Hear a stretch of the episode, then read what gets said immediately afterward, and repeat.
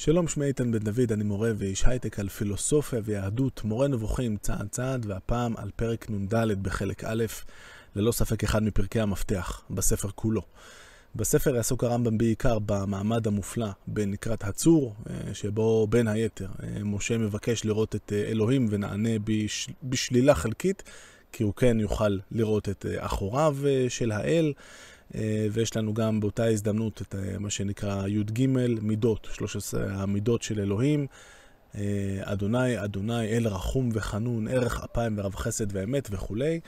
לתוך הפרק הזה מתנקזים אה, עשרות פרקים, לא פחות, אה, מהחטיבה הראשונה בעיקר של אה, הספר שעסקה בשלילת ההגשמה. אנחנו נראה כיצד אה, נבנה, לאורך הפרקים האלה נבנה איזשהו פאזל שעכשיו אה, יורכב ביחד כל מיני מילים שנמצאות כאן, וזאת בעצם הייתה אחת הסיבות לפרש אותן, אה, כמו מה זה ניצב, מה זה צור וכן הלאה וכן הלאה.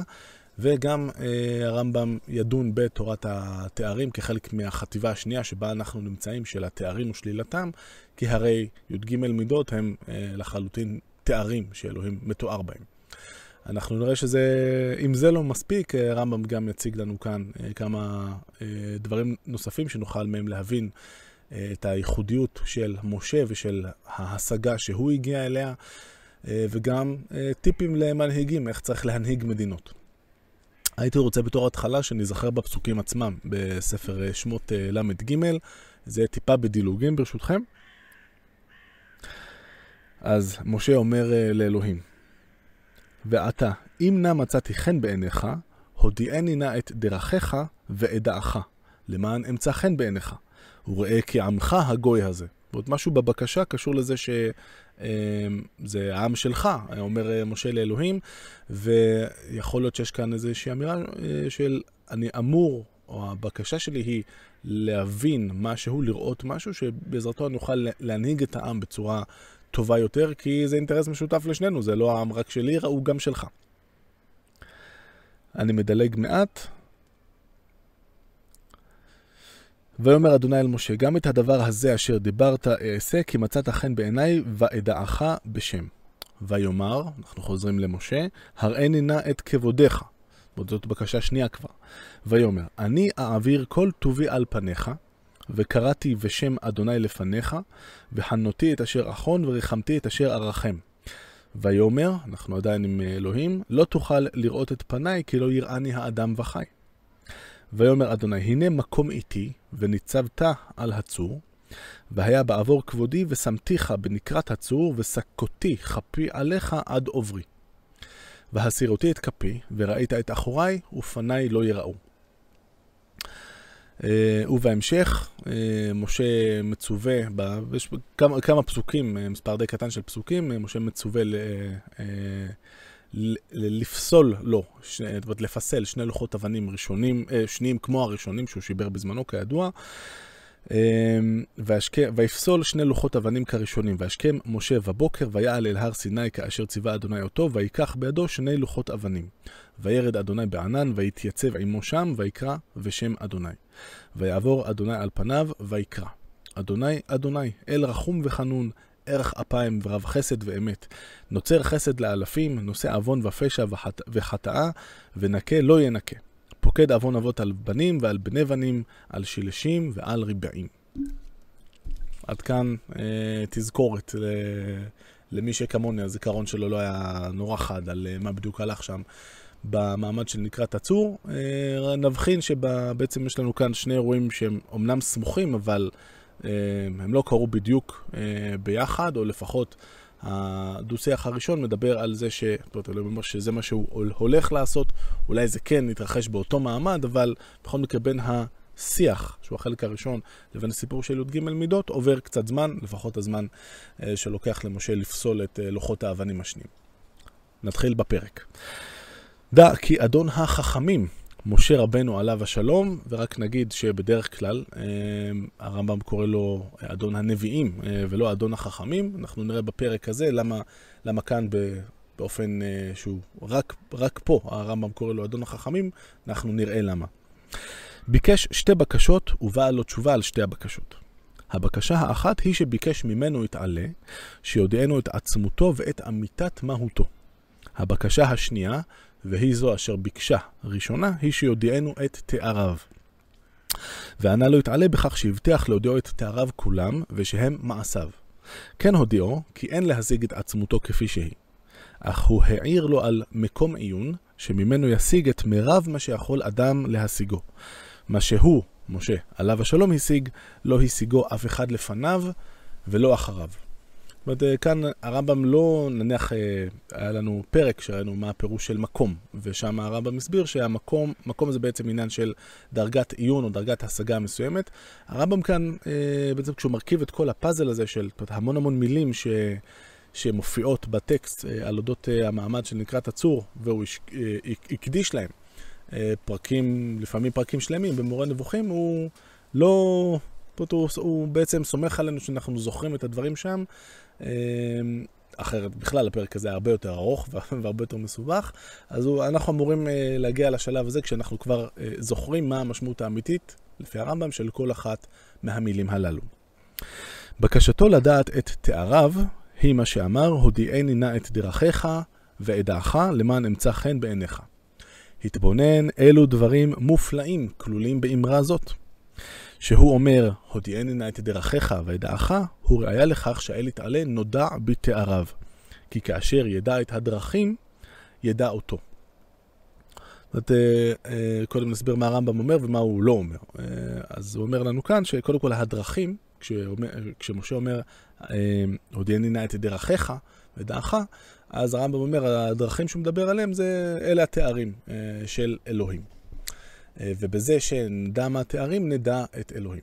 עכשיו, מה שהוא לא אומר, זה שאמור, אה, את יודעת, הרגע קראנו בפרקים הקודמים, שאומנם היו מעט טכניים ומעט uh, קשים, וכשאני אומר מעט אני מתכוון מאוד, איך אי אפשר לתאר את אלוהים בשום תואר, לא תואר פעולה ולא את ההמצאה של הזרמים באשעריה, שדיברו על תארים עצמותיים של אלוהים. אז מה פתאום אל, אלוהים כן נודע בתאריו?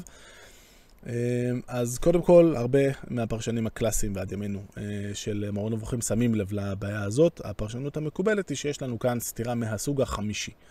סתירה מהסוג החמישי, אה, כמו שאנחנו זוכרים מהפתיחה של הספר, כשהרמב"ם מסביר איזה סתירות יהיו לו במורה נבוכים, או איזה, אילו סתירות הוא שותל במכוון. סתירה מהסוג החמישי, אה, המטרה שלה היא בעצם להתאים את הלימוד בהתחלה לרמה של הלומד שהיא עדיין לא גבוהה. אנחנו שמים את הדברים בצורה של בערך, ועדיין לא מנמקים ועדיין לא מוכיחים את הדברים, מגיעים, משאירים את זה לאחר כך. הדוגמה שאני אוהב לתת, כשאני מסביר אה, לתלמידים במתמטיקה, בכיתות הנמוכות מה זה שורש, אז אני לא מגלה להם אה, שיש משמעות אה, גם... אומרת, אז שורש של 16, נגיד זה 4. אני לא אומר להם שיש גם שורש שלילי, כי הם עדיין לא למדו על מה שנקרא מספרים מכוונים, אה, ולכן זה פשוט too much אה, בשלב הזה, שהם יבינו שגם מינוס 4 זה גם שורש של 16 וכן הלאה. אז לפי הנימוק הזה, או ההסבר, או הפרשנות הזאת, אה, כאן הרמב"ם עדיין בשלב של לשים את הדברים בצורה שהיא לא נורא מדויקת, ובהמשך לדייק אותם. אז זאת עמדה אחת. עמדה נוספת יכולה להיות של... אה, שגם זה על בסיס דברים אה, שהרמב"ם כבר אמר בספר. הסיבה שבגללה המקרא כל כך רווי וגדוש בתארים של אלוהים, היא כדי קודם כל שכולם יבינו וישתכנעו שאלוהים קיים. המקרא בעצם נוקט פה בסוג של סתירה מהסוג החמישי. אה, אם הבן אדם בהמשך יעיין עיון פילוסופי ויבין את הדברים לאשורם, הוא יבין, או היא תבין, שלא, כל העניין הזה של התארים זה דיברת תורה כלשון בני אדם וכן הלאה, אה, ואנחנו לא באמת חושבים שאלוהים הוא אה, אחד, שהוא באמת רחום, הוא באמת חנון, לפחות לא במושגים שלנו, ועוד נאריך על זה בפרק הזה כאן. אז, אנחנו ממשיכים לאחת מהפצצות הקטנות שהרמב"ם לפעמים שם לנו בספר. דבריו למען אמצא חן בעיניך, הם ראיה לכך שמי שיודע את האל, הוא אשר ימצא חן בעיניו. לא מי שצם ומתפלל בלבד. הרי משה אמר, אה, הודיעני נא את דרכיך וידעך, למען נמצא חן בעיניך. המטרה שאחרי שאני אדע אותך, אני אמצא חן בעיניך. אז הרמב"ם מכליל את הדבר הזה באופן כללי. מי שיודע את האל, ורק מי שיודע את האל, הוא שימצא חן בעיניו, לא מי שצם ומתפלל בלבד. יתר על כן, כל היודע אותו, הוא הרצוי והמקורב, וכל שאינו יודע אותו, הוא השנוא והמורחק. לפי מידת הידיעה ואי הידיעה, יהיו שביעות הרצון והשנאה, הקרבה והריחוק. כאן נגמרת הפסקה, רק נמשיך עוד כמה מילים קדימה. הנה חרגנו ממטרת הפרק, אחזור אל המטרה ואז הוא ממשיך. עכשיו, הנה חרגנו ממטרת הפרק, אז זה אמור להדליק לנו איזה מנורה למי שעדיין לא שם לב, אה, אה, שהדברים שנאמרו קודם, יש סיבה אה, שהרמב"ם אומר אותם, זה לא סתם. אני מזכיר את הדברים שנאמרו בפתיחה, לפיהם הרמב"ם בעצם גילה לנו את המנגנון, או אחד המנגנונים שהוא הולך להשתמש בהם, כשהוא ישתול דברים מאוד חשובים במקום שהם מחוץ לקונטקסט. ואם במקום אחד הוא מדבר על איזה נושא גדול, כמו למשל ההשגחה, רמז רמז, אז יכול להיות שאת דעתו האמיתית הוא ישתול באיזושהי הערת אגב במקום אחר. והרבה מאוד מהפרשנים הרדיקליים אה, של הרמב"ם קופצים על המקום הזה כמוצא שלל רב, ואומרים, או, oh, הנה, לא סתם הוא גם אה, שם לנו את הרמזור הזה של הנה חרגנו ממטרת הפרק. אפשר להבין מהדברים האלה, אה, שנאמרים תכלס די בפירוש, שכל היודע אותו, את אלוהים הוא הרצוי והמקורב, וכל שאינו יודע אותו הוא השנוא והמורחק, לכאורה המפתח היחיד שיש להיות במצב שאנחנו רצויים ומקורבים לפני אלוהים, זה זה שאנחנו נדע אותו. זה שאנחנו אה, נדע עד כמה ש... נשיג אותו כפי יכולת האדם, תכף הרמב"ם יפרש, אה, יפרט קצת בהמשך הפרק. אם אנחנו לוקחים את האמירה הזאת אה, ברצינות, כמו שכמה מפרשניו הרדיקליים של הרמב"ם לוקחים אותה, אפשר כאן להבין שהתפיסה, אולי, של הרמב"ם לגבי כל העניין של ההשגחה, בעצם הכל תלוי, מה שזה לא יהיה שזאת השגחה, הכל תלוי במדיום של השכל. אה, בשכל אנחנו אה, מכירים את אלוהים, וכמו שנאמר אולי בצורה הכי מפורשת שיש לקראת סוף הספר בפרק אה, נ"ב, יש כאן איזושהי הדדיות, יש לנו אמירות כאלה גם בפרק נ"א, בחלק השלישי וגם בחלק, בפרק נ"ב, זאת אומרת, הפרקים השלישי והרביעי מהסוף. בסופו של דבר ההשגחה היא איזשהו חיבור שיש בינינו לבין אלוהים, והמפתח הוא בידיים שלנו, אם לקחת את החוט הזה ולעבות אותו, או לעשות אותו יותר דק ויותר דק עד שהוא יכול אה, להיקרע לחלוטין. והחוט הזה מתכונן דרך אה, השכל, הרמב"ם לא אומר את הדברים בצורה מאוד מפורשת, ומסביר מאוד מפורשת מה זה, אבל אין ספק שזה קשור לשכל. נחזור לזה עוד כמה דקות בהמשך. הנה חרגנו ממטרת הפרק, אחזור אל המטרה. כאשר ביקש אפוא לדעת את התארים וביקש מחילה לעם, אז נענה באשר למחילה להם. אחרי כן ביקש להשיג את עצמותו את עליה, להתעלה, שנאמר, הראני נא את כבודך. מבחינת הרמב"ם, הראני נא את כבודך זה בקשה להשיג את המהות האמיתית של אלוהים. ונענה באשר לבקשה הראשונה, דהיינו, הודיעני נא את דרכיך, ונאמר לו, אני אעביר כל טובי על פניך. ונאמר לו בתשובה לשאלה השנייה, לא תוכל לראות את פניי, כי לא יראני האדם וחי. עכשיו נפרק את האמירה הראשונה מבין השתיים, מה זה אני אעביר כל טובי על פניך. על פניך. ואילו דבריו כל טובי רומזים שהציג לפניו את הנמצאים כולם, שעליהם נאמר, וירא אלוהים את כל אשר עשה, והנה טוב מאוד. נעצור כאן לרגע. מבחינת הרמב"ם, וזה דיון שהוא יגיע אליו uh, בהמשך מורה נבוכים ויפתח אותו, uh, זה מה שנקרא בשפה המקצועית אישור המציאות. יש כל מיני דרכים להסתכל על המציאות בעולם. כולנו, כולנו מכירים אנשים שאומרים שהמציאות היא כולה נוראה ואיומה וזוועה עם uh, הבזקים קטנים של טוב במקרה הטוב. אה, לעומת זאת יש את כל האנשים שהולכים עם החיוך אה, תמיד מרוח להם על הפנים, איזה יופי, איזה כיף, הכל נפלא. הרמב"ם לגמרי שייך אה, לחבר'ה מהמחנה השני, אני כמובן אה, מעט מקצין את הדברים, אבל הרעיון הוא שהמציאות כשלעצמה היא, אה, היא טוב. זאת אומרת, לא, זה, לא, זה לא מקרה שהאמירה הנה טוב מאוד וכולי מלווה לנו את אה, סיפור הבריאה. זה שיש מציאות, זה משהו אה, טוב בהגדרה. נכון שבמציאות יש דברים מדי פעם שהם לא טובים, ואפילו רעים ונוראים, לפרטים מסוימים, אבל המציאות אה, ככלל היא טוב, או הטוב אפילו, אפשר אה, לומר. אה, ומשהו קשור לזה, אה, ש... שהוא, אה, אני אעביר כל טובי אה, על פניך, הרמב"ם אומר, בעצם הוא הציג לפניו את הנמצאים כולם. בעצם נתן לו איזה... מבט מסוים על הדברים השונים שנמצאים מולנו במציאות בעולם שלנו. בהציג לפניו, כוונתי שהשיג את טבעם והתקשרותם זה בזה, כך שהוא ידע את הנהגתו של האל אותם, כיצד היא בכלל ובפרט. אל עניין זה הצביע אלוהים כשהוא דיבר על משה ואמר, בכל ביתי נאמן הוא.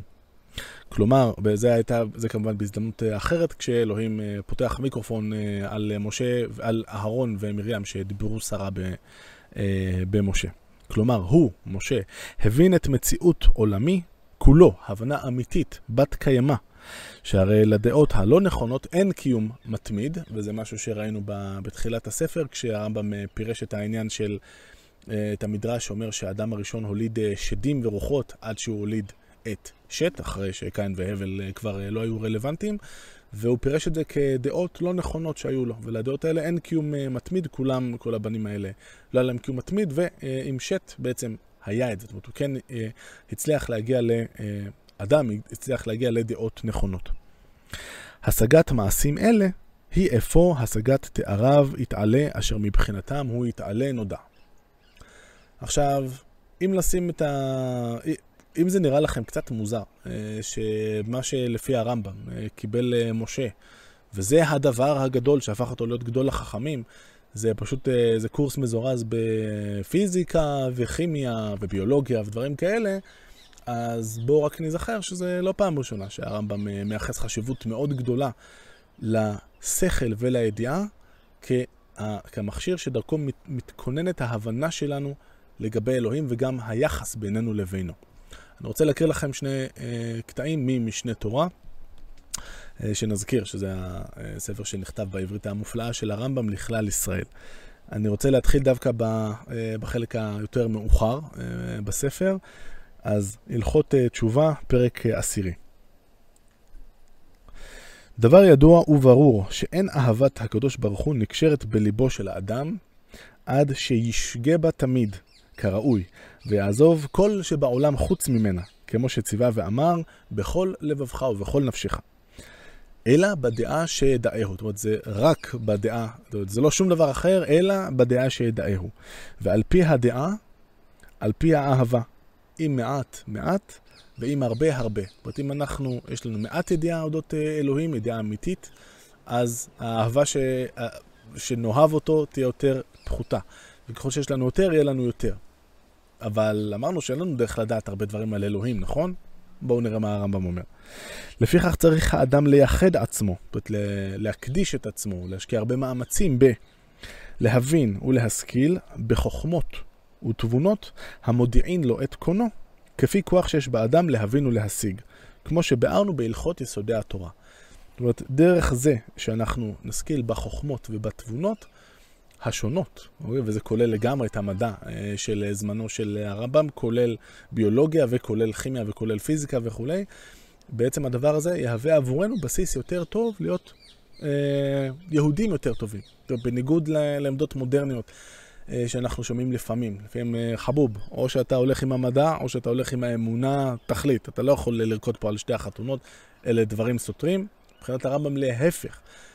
ככל ש... ורק אם אנחנו נעסוק במדע ובמדעים, רק אז אנחנו נוכל להבין יותר אודות אלוהים עד כמה שאפשר, וגם היחס בינינו לבינו יהיה יותר יחס של אהבה. אה, שזה כמובן היחס שאנחנו, שמבחינת הרמב"ם הוא היחס הראוי לצידה של היראה. אהבה ויראה, אלה שני הרגשות שמבחינת הרמב"ם הם הרגשות שאנחנו צריכים אה, לנסות ולפעול אה, לאורם אה, כלפי אלוהים. בואו נחזור עכשיו להלכות יסודי התורה, ונראה מה הרמב"ם אמר לנו שם. אז בעמוד השני, פחות או יותר, פרק שני. האל הנכבד והנורא הזה, מצווה לאוהבו ולראה המנו, שנאמר, ואהבת את אדוני אלוהיך, ונאמר את אדוני אלוהיך תירא. והאחי הדרך לאהבתו ויראתו, בשעה שיתבונן האדם במעשיו וברואיו, הנפלאים והגדולים. ויראה מהן חוכמתו שאין לה ערך ולא קץ. מיד הוא אוהב ומשבח ומפאר ומתאווה תאווה גדולה לידע השם הגדול. כמו שאמר דוד, צמאה נפשי לאלוהים לאל חי. אמ, הרעיון אה, כאן, שוב, אה, הוא... הרעיון שקשור לזה, שאני רוצה להגיד עליו גם כמה מילים, למרות שגם זה יפותח עוד בהרחבה ב, במורה נבוכים, זה היחס אצל הרמב"ם בין הטבע לבין הנס. נס באופן, בתפיסה העממית והרגילה שלנו, זה כל מה שקורה כשהטבע נזרק הצידה לדקה או שתיים, ועכשיו אלוהים הגדול, הגיבור והנורא, נותן בראש. שמש בגבעון דום, למשל, אז אם בטבע השמש כל הזמן זזה, זרימו איתי רגע, אז הנס הוא כשאלוהים שובר את, ה, את מהלך העניינים הרגיל, ואז הוא מתגלה במלוא גבורתו. הרמב"ם מאוד מאוד מאוד לא אוהב את העניין הזה. מבחינת הרמב"ם הוא היה הרבה יותר מעדיף שאנחנו נתפעל מהטבע, מהדרך שבה הדברים פועלים בסדירות.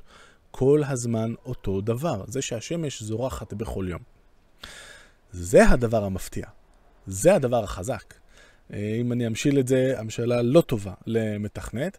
מתכנת שכל פעם יודע לפתור את הבאג החדש שצץ, אה, תוך אה, שלוש שניות הוא מוצא מה הייתה הבעיה ומתקן אותה, זה נורא נחמד, כל הכבוד לו, אבל זה לא מתכנת מצוין. מתכנת מצוין הוא כזה שוואלה, אין לו באגים בתוכנה מלכתחילה, שיודע לבנות את המציאות אה, בצורה סדורה וסיבתית, אה, שכל הדברים פועלים אה, בלי שהוא יצטרך להתערב כל פעם, ובעצם בלי שהוא יצטרך להתערב אף פעם, או לפחות בואו ננסה להרחיק את העניין הזה של הניסים עד כמה שניתן. ואם תשאלו למה צריך נס, אה, אז הרמב"ם יסביר לנו, ושוב, אני מקדים פה את המאוחר, שנס זה בא מלשון דגל.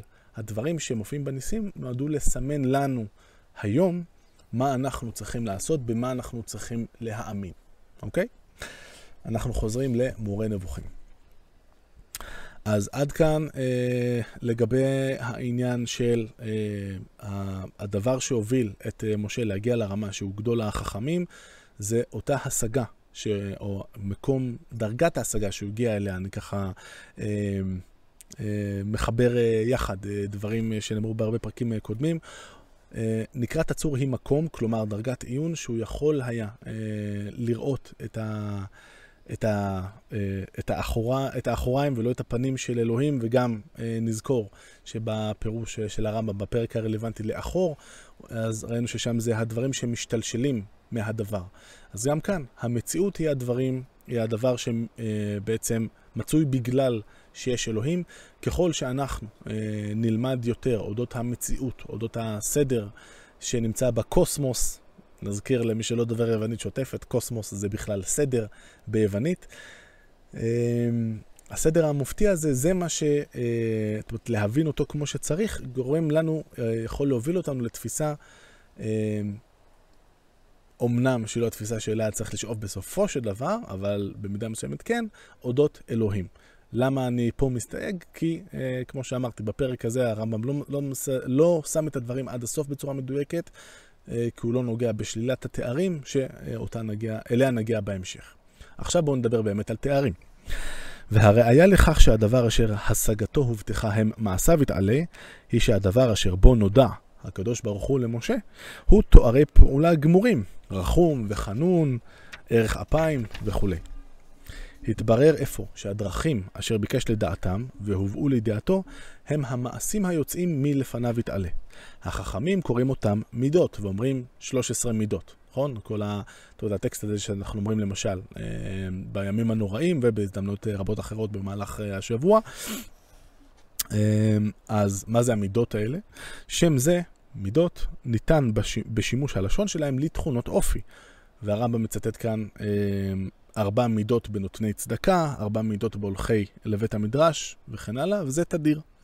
המשמעות כאן אינה שיש לו תכונות אופי. זה לא מדובר על זה שאלוהים זה תכונת האופי שלו שהוא רחום, תכונת האופי שלו שהוא חנון וכן הלאה, אלא הוא עושה מעשים הדומים למעשים הנובעים אצלנו מתכונות אופי, כלומר מנטיות נפשיות. לא שהוא יתעלה בעל נטיות נפשיות.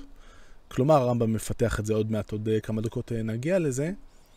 המשמעות האמיתית של התארים האלה היא לא שאלוהים הוא רחום וחנון, אלא אה, אחת מהמשמעות היא שאם אנחנו היינו נוהגים כמותו בחלק מהמעשים שהוא עושה, אז היינו אומרים על עצמנו, או מישהו היה אומר עלינו, אה, תראו את האיתן הזה, איזה רחום הוא, איזה חנון הוא, וכן הלאה וכן הלאה. כרגע זה נשמע קצת מוזר, אני יודע, עוד רגע תהיה דוגמה אה, שהרמב"ם מביא שתבהיר את הדברים בצורה טובה. מיד נראה. הוא הצטמצם בהזכרת 13 מידות אלה, אף על פי שהוא השיג את כל טובו, כלומר את כל מעשיו, מפני שאלה הם המעשים היוצאים מלפניו יתעלה באשר להבאת בני האדם לידי מציאות והנהגתם. זאת הייתה הנהגתם, זאת אומרת, איך אני מנהיג את העם הזה, זאת הייתה המטרה האחרונה של שאלתו. שהרי השלמת הדברים, ואדעך למען נמצא חן בעיניך, וראה כי עמך הגוי הזה. אשר אני צריך להנהיגם במעשים שאתדמה בהם במעשיך בהנהגתם. זאת אומרת, המטרה של, או אחת המטרות של משה כאן, הייתה להבין איך אלוהים מנהיג את העולם, כדי שיוכל לחקות אותו, הרי אין דרך יותר מושלמת מהדרך ש, אה, שמשה, שאלוהים מנהיג בה את העולם, שאלוהים מנהיג בה את העולם, ולכן משה ירצה לחקות אותה עד כמה שניתן, וזאת אחת הסיבות שהוא ביקש לדעת כמה שיותר גם על מעשיו של אלוהים, כדי שהוא אה, יוכל אה, ללמוד מזה על תאריו של אלוהים במשמעות של איך הוא מנהיג את העולם. הרי שהתברר לך שהדרכים, זאת המילה שמצוינת, הרי ננה את דרכיך ודעך, והמידות הם עניין אחד, והם המעשים היוצאים מלפניו יתעלה בעולם. כל אימת שמשיגים מעשה אחד ממעשיו, מתארים אותו יתעלה בתואר שממנו נובע אותו מעשה, והוא קרוי בשם הגזור מאותו מעשה. שמע מוזר, הנה ההסבר.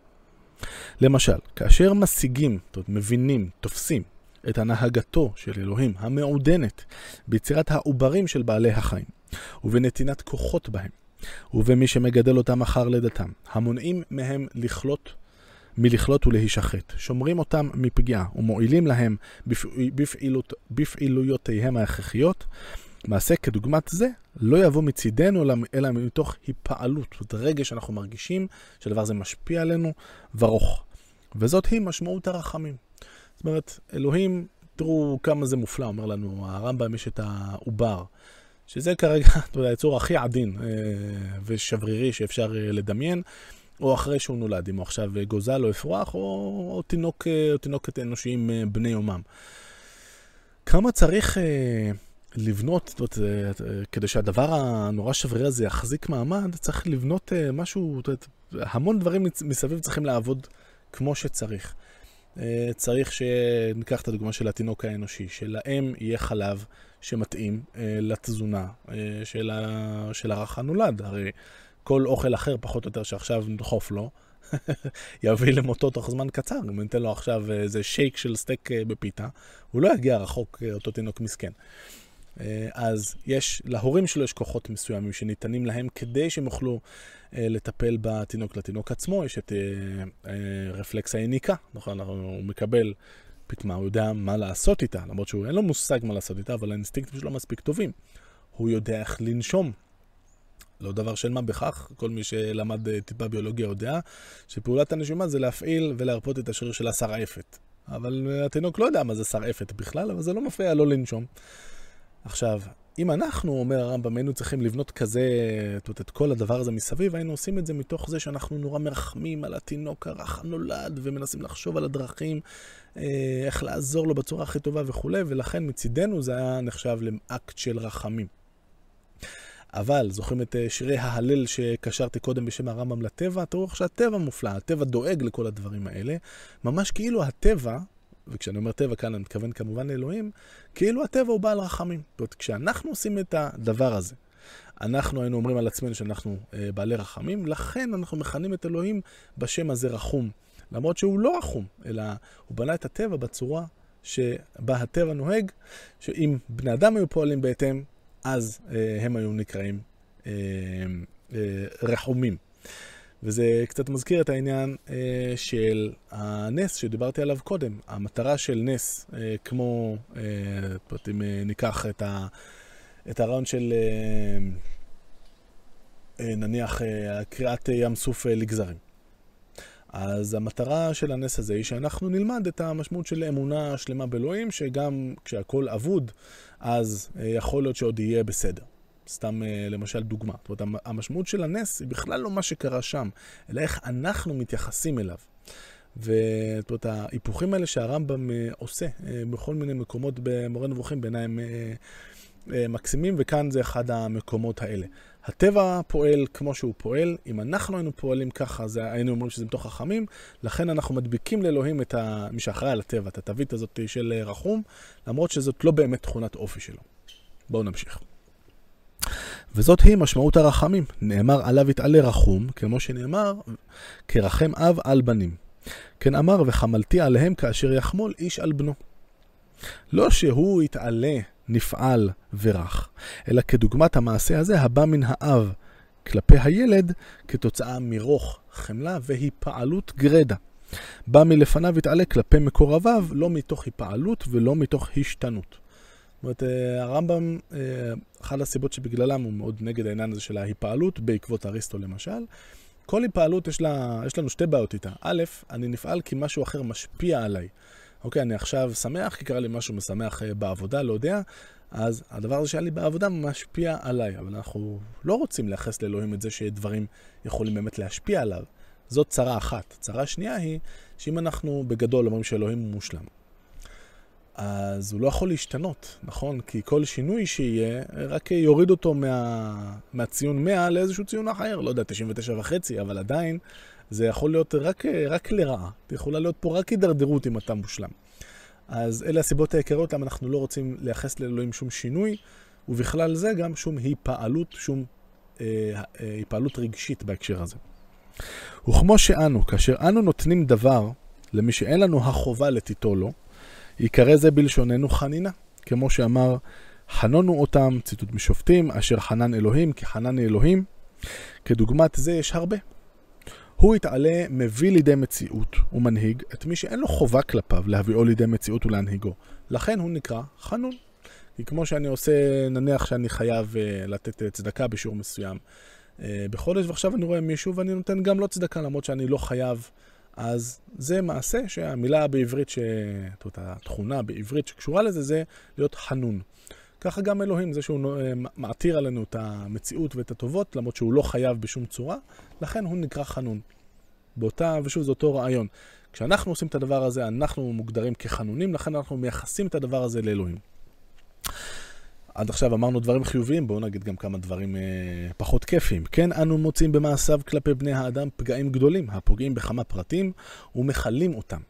או דברים כוללים המשמידים שבטים או אף חבלי ארץ, ומעבידים בנים ובני בנים, ואינם משאירים נשים וטף, כגון שקיעת האדמה, רעידות אדמה וברקים קטלניים, וכגון שעם אחד יוצא נגד אחרים להשמידם בחרב ולמחות את עקבותיהם. ומעשים רבים כגון אלה, אשר אינם באים מצידו של אחד מתוכנו כלפי אחר, אלא מתוך כעס חזק, שנאה גדולה או בקשת נקמה. לכן הוא נקרא לפי מעשים אלה קנו ונוקם ונותר ובעל חמא. ואומר שמעשים אשר כדוגמתם נובעים אצלנו מתוך נטייה נפשית, דהיינו מתוך קנאה, נקמה, שנאה עמוקה או כעס, באים מלפניו יתעלה בהתאם למה שהיו ראויים לו אלה שנענשו, ולא בשום פנים מתוך היפעלות. נעלהו מכל חיסרון. רק נעצור פה לרגע ונגיד אה, שאם קודם היה לנו 1-0 לטובת המחנה של בעלי הפרשנות הרדיקלית על, ה, על ההשגחה של הרמב"ם, אז כאן אה, אלה שנוקטים בעמדה היותר שמרנית אה, משובים לשיטתם ל-1-1, כי הוא אומר שהדברים הרעים באים מלפניו ותעלה בהתאם למה שהיו ראויים לו אלה שנענשו. זאת אומרת, זה לא סתם ככה, אלא מי שנענש, וואלה, הגיע לו. מה שעולה בקנה אחד עם התפיסה הבסיסית, המסורתית, השמרנית של ההשגחה. אז אנחנו אולי פה בתיקו אחד-אחד. מה שבטח ברור הוא שהרמב"ם אה, מקפיד לערפל את העמדה שלו בנושא ההשגחה, וזה לא סתם, שעדיין יש ויכוחים עד היום למה הרמב"ם בדיוק התכוון. עמדתי שלי היא שקודם כל זה נעשה בכוונת מכוון אה, מבחינתו, ובינתיים נשאיר את, זה, את הדברים כך. נמשיך. כן, המעשים כולם הם מעשים הדומים למעשים הבאים מבני אדם מתוך היפעלויות ונטיות נפשיות, והם באים מלפניו יתעלה, לא מתוך עניין נוסף על עצמותו כלל. זאת אומרת, זה לא שיש לו תכונת אופי, ואז היינו אומרים שזו תכונת אופי שהיא נוספת על העצמות ועל המהות שלו, אלא לא, זה בכלל, אין לו תכונות כאלה. וראוי למנהיג המדינה, שימו לב, הרמב"ם עובר, עושה לנו סוויץ' אה, לפוליטיקה, איך, אה, איך מנהיג אה, צריך לנקוט ובאיזה דרכים הוא צריך לנקוט, ונזכור שהרמב"ם אומנם לא היה מנהיג של מדינה במובן המקובל, הוא כן היה מנהיג של הקהילה היהודית במצרים במשך תות, חלקים די נרחבים מחייו הבוגרים, אז הוא די ידע על מה הוא מדבר. וגם צריך להגיד שהוא היה רופא החצר של, בגדול, הארמון של השושלת האיובית, בגדול סלאח א-דין בכיבושים שלו במרחב, והרמב"ם בחצר שלו בקהיר, בעצם מטפל פחות או יותר בכל מי, בכל מי שעובר בארמון. הוא כנראה שמע או ידע דבר או שניים על איך צריך, איך צריך להנהיג מדינות ועמים. וראוי למנהיג המדינה, אם הוא נביא, וכאן אנחנו עשויים אולי לשאול מהו הקשר, בינתיים אני חושב שאפשר בקלות להגיד בצורה זהירה שנביא הוא אדם שחותר לאמת ומנסה לעשות את הדברים בצורה הנכונה עד כמה שניתן. אני לא רוצה להיכנס בדיוק למה זה אומר בשיטה של הרמב"ם להיות נביא, כי על זה עוד נדבר המון. בפרקים המיוחדים לנושא הנבואה, בחלק האחרון בין 17 הפרקים של חלק ב' של מורה נבוכים. וראוי למנהיג המדינה, אם הוא נביא, להידמות בתארים אלה, ושמעשים אלה יבואו מצידו מתוך חישוב ובהתאם למה, שראוי, למש, למה שראויים לו, לא מתוך היגררות גרדה אחרי ההיפעלות, אחרי הרגשות שלו, ולא ישלח רסן הכעס, ולא ייתן להיפעלויות מקום אצלו, שהרי כל היפעלות רעה, לא רק אצל אלוהים, גם אצלנו. אלא עליו להישמר מפניהן ככל שאדם יכול. ואז הוא יהיה לפעמים רחום וחנון כלפי אנשים מסוימים, לא מתוך רוך וחמלה גרדה, אלא בהתאם למה שמתחייב. הוא יהיה לעיתים נותר ונוקם ובעל חמאה כלפי אנשים מסוימים בהתאם למה שראויים לו, ולא מתוך כעס גרדה, באופן שיצווה, אני מוסיף אפילו, לשרוף אדם, מבלי שיהיה רוגז או כועס עליו או שונא אותו, אלא על פי מה שיראה לו ראוי, ויתחשב בתועלת הגדולה שתצמח לאנשים רבים מביצוע מעשה זה. זאת נניח אם יש לי מישהו שהוא מורד uh, במלכות, uh, מכיוון שבסופו של דבר, אם המרד הזה יצליח, או אם אפילו לא יצליח, אלא פשוט המדינה תיקרע uh, לשניים, uh, והרבה אנשים ייפגעו מהמצב של הסכסוך שהולך להיות פה, אולי עדיף, או מבחינתם כנראה שעדיף, אם המצב הוא clear cut, מאוד ברור שזה המצב, בואו נהרוג את זה כשזה קטן, ליטרלי. הלא תתבונן בכתוב בתורה, כאשר ציווה אלוהים להשמיד שבעה עממים, אלה שהיו בארץ כנען לפנינו, ואמר לא תחיה כל נשמה. הוסיף מיד בעקבות זאת ואמר, למען אשר לא ילמדו אתכם לעשות ככל תועבותם אשר עשו לאלוהיהם, וחטאתם לאדוני אלוהיכם. אומר הוא, אל תחשוב שזו אכזריות או בקשת נקמה, אלא זה מעשה שמצריכה אותו הסברה האנושית, שיורחק כל הסוטה מדרכי האמת, ויסולקו המכשולים המונעים בעד השלמות, אשר היא השגתו יתעלה. רק נגיד כאן את מה שכבר נאמר בספר, מבחינת הרמב"ם, החטא הכי גדול, אה, ולא רק מול אלוהים, אלא גם מול עצמנו, זאת עבודה זרה. עם כל זאת, שלא תחשבו שהכל פה זה מקיאוולי חלילה, ראוי שיהיו מעשי האהבה, המחילה, החמלה והרחמים הבאים מצד מנהיג המדינה מרובים הרבה יותר ממעשי העונשין, שהרי 13 מידות אלה כולן מידות רחמים, למעט אחת והיא פוקד עוון אבות על בנים. אוקיי, אז פוקד עוון אבות על בנים זה משהו שאי אפשר להגיד שהוא בא מתוך רחמים, כל השאר כן. ואנחנו אולי זוקפים גבה ואומרים, רגע, מה אם אה, ונקה לא ינקה, שלכאורה זה אומר, אה, לפחות חלק מהפרשנות הקלאסיות אומרות שזה בעצם שהוא לא סולח, אלא אה, הוא לא מנקה במובן שהוא לא סולח. הגיליון, גיליון ההרשעות שלנו, אה, גם אם אלוהים אה, אה, סולח לנו מדי פעם, הוא לא שוכח את זה לגמרי. יש, אה, יש אמירה מפורסמת אה, בתלמוד שלדעתי מופיעה בהמשך, לא מופיעה כאן, אבל בהמשך הספר הרמב"ם יצטט אותה. כל מי שאומר, הקדוש ברוך הוא רחמן הוא, אה, בתרגום לעברית, יוותרו אה, חבל לו על הזמן, אלא מעריך הפה וגבה דילה. זאת אומרת, הוא בינתיים אה, מעריך אפו, נוקט בסבלנות, אבל בסוף הוא גובה את מה ששלו. אז דיר בלקו. אז, אז מה זה ונקה לא ינקה? אה, כדברו ונקה לא ינקה, פירושו ומן השורש לא יעקור על פי דברו וניקת לארץ תשב. לארץ תשב. זאת אומרת, ונקה לא ינקה, זאת אומרת שגם כשהוא מעניש, הוא לא מעניש עד הסוף ומחריט ומשמיד פה את הכל, וזה המשמעות של אה, השורש אה, נקה כאן, אצל הרמב"ם, שוב, בניגוד ללא מעט פרשנים אחרים, אלא הוא ייכנס בנו, אבל לא עד הסוף. ודע שדברו פוקד עוון אבות על בנים, אם כבר מדברים, הרמב"ם כאן יסטה מהנושא, נחזור על זה עוד רגע, אינו אלא בעוון עבודה זרה דווקא, לא בעוון אחר. ראיה לכך היא מה שהוא אומר בעשר הדיברות, על שילשים ועל ריבעים לשונאי. ולא נקרא שונא, כמו שהרמב"ם כבר אה, הציג אה, בפרק קודם אה, בספר, לא נקרא שונא, אלא עובד עבודה זרה. שנאמר, ופן תדרוש לאלוהיהם, כי כל תועבת אה, אדוני אשר שנא עשו לאלוהיהם. הוא הסתפק בריבעים. זאת אומרת, למה אנחנו עוצרים ב... זאת אומרת, אה, יש לנו על, אה, על פוקד עוון אבות, על בנים, על שילשים ועל ריבעים, לשונאי. למה לא להמשיך הלאה לחימשים? מה קרה? הוא הסתפק בריבעים, כי מרב מה שיכול אדם לראות מצאצאיו הוא דור רביעי. לכן כאשר הורגים את אנשי העיר, הרמב"ם כאן מתייחס למה שנקרא העיר הנידחת, יש ציווי בתורה אה, בספר אה, דברים, שכשיש עיר שבגדול אה, כולם שם סטו מן הדרך ועובדים עבודה זרה, אנחנו צריכים להחרים אותה במובן של, בגדול, לחסל אותה בצורה הכי אגרסיבית שניתן לדמיין. חז"ל אומרים שהדבר הזה הוא תיאורטי לגמרי, פה שעיר הנידחת לא, לא הייתה ולא עתידה להיות. זה לא מפריע לרמב"ם, כמובן שהוא מכיר את האמירה הזאת, אבל זה עדיין, אה, בשבילו, גם אם זה תיאורטי, זה עדיין אה, משהו שאפשר וצריך ללמוד ממנו את העיקרון. לכן כאשר הורגים את אנשי העיר, עובדי עבודה זרה, הורגים אותו זקן, העובד עבודה זרה, ואת צאצאי צאצאי צאצאיו, שהם הדור הרביעי. הרי זה כאילו הוא מתאר שמכלל מצוותיו יתעלה, שהן מכלל מעשיו בלא ספק, זאת אומרת שלא נחשוב שהמצוות זה לא חלק מהמעשים של אלוהים, זה כן, לא אמירה טריוויאלית, כי מי בדיוק אה, כתב את הדברים? אה, משה, וזה אולי משהו שהוא טיפה מעורפל עם, עם הניסוח של, ה, של המצוות, הוא של משה או של אלוהים. אה, אולי כאן זה לא, לא מרגיש לנו כל כך מעורפל, אנחנו נראה בהמשך, שזה קצת יותר מעורפל ממה שזה נראה כאן. נגיע, נגיע לזה עמוק בחלק השלישי. של, אה, של הספר.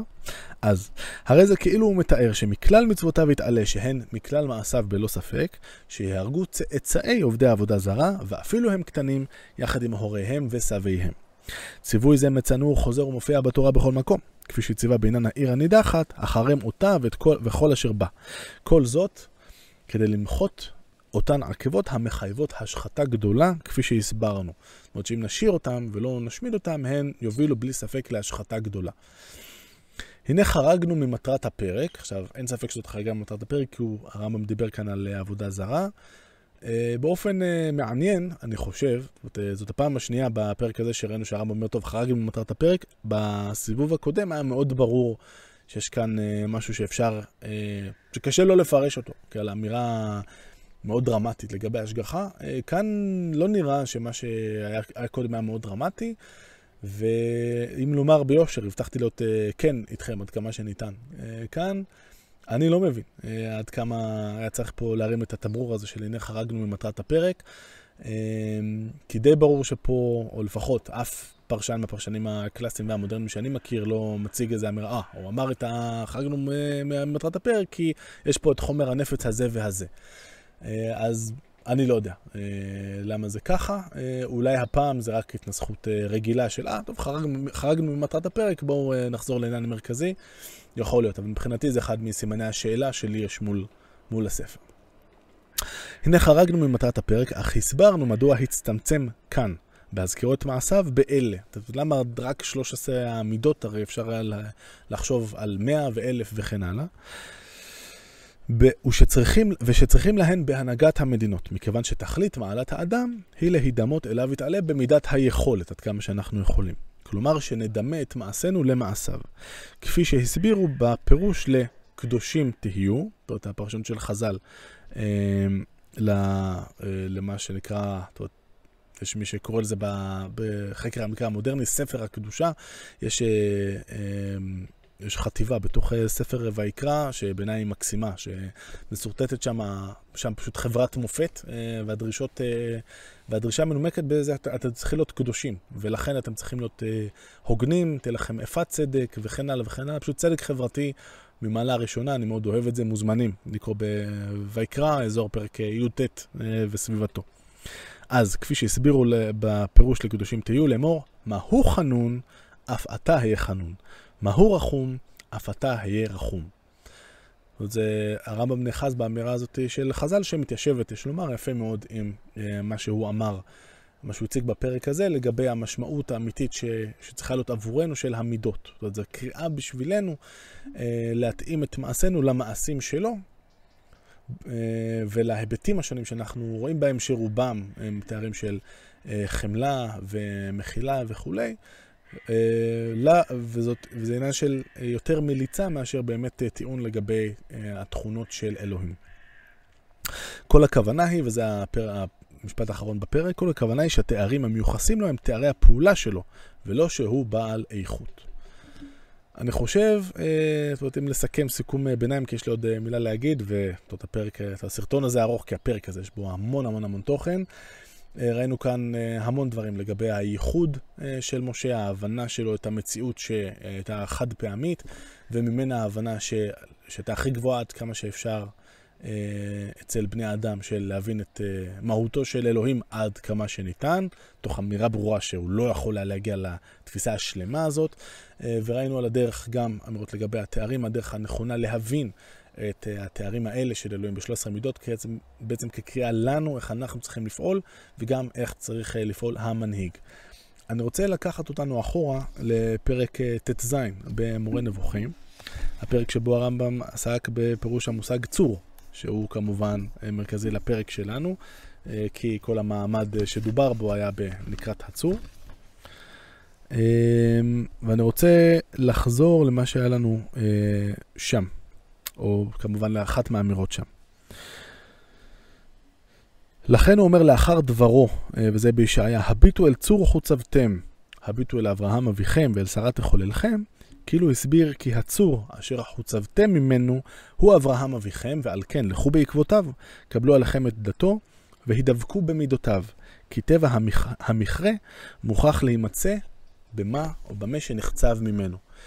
ויכול להיות שמה שהרמב"ם עושה כאן בפרק נ"ד הוא בדיוק את אותו דבר, רק ברמה אחת מעל.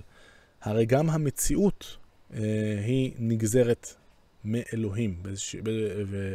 אה, ואפשר לומר שאלוהים הוא המקור של המציאות, באותה צורה שאפשר להגיד שאברהם הוא המקור שלנו, בני העם היהודי. אז כמו שבפרק ט"ז הוא כבר הציג את הרעיון של אנחנו צריכים לנסות להידבק במידותיו ולהידמות עד כמה שניתן לצור שלנו, של העם היהודי.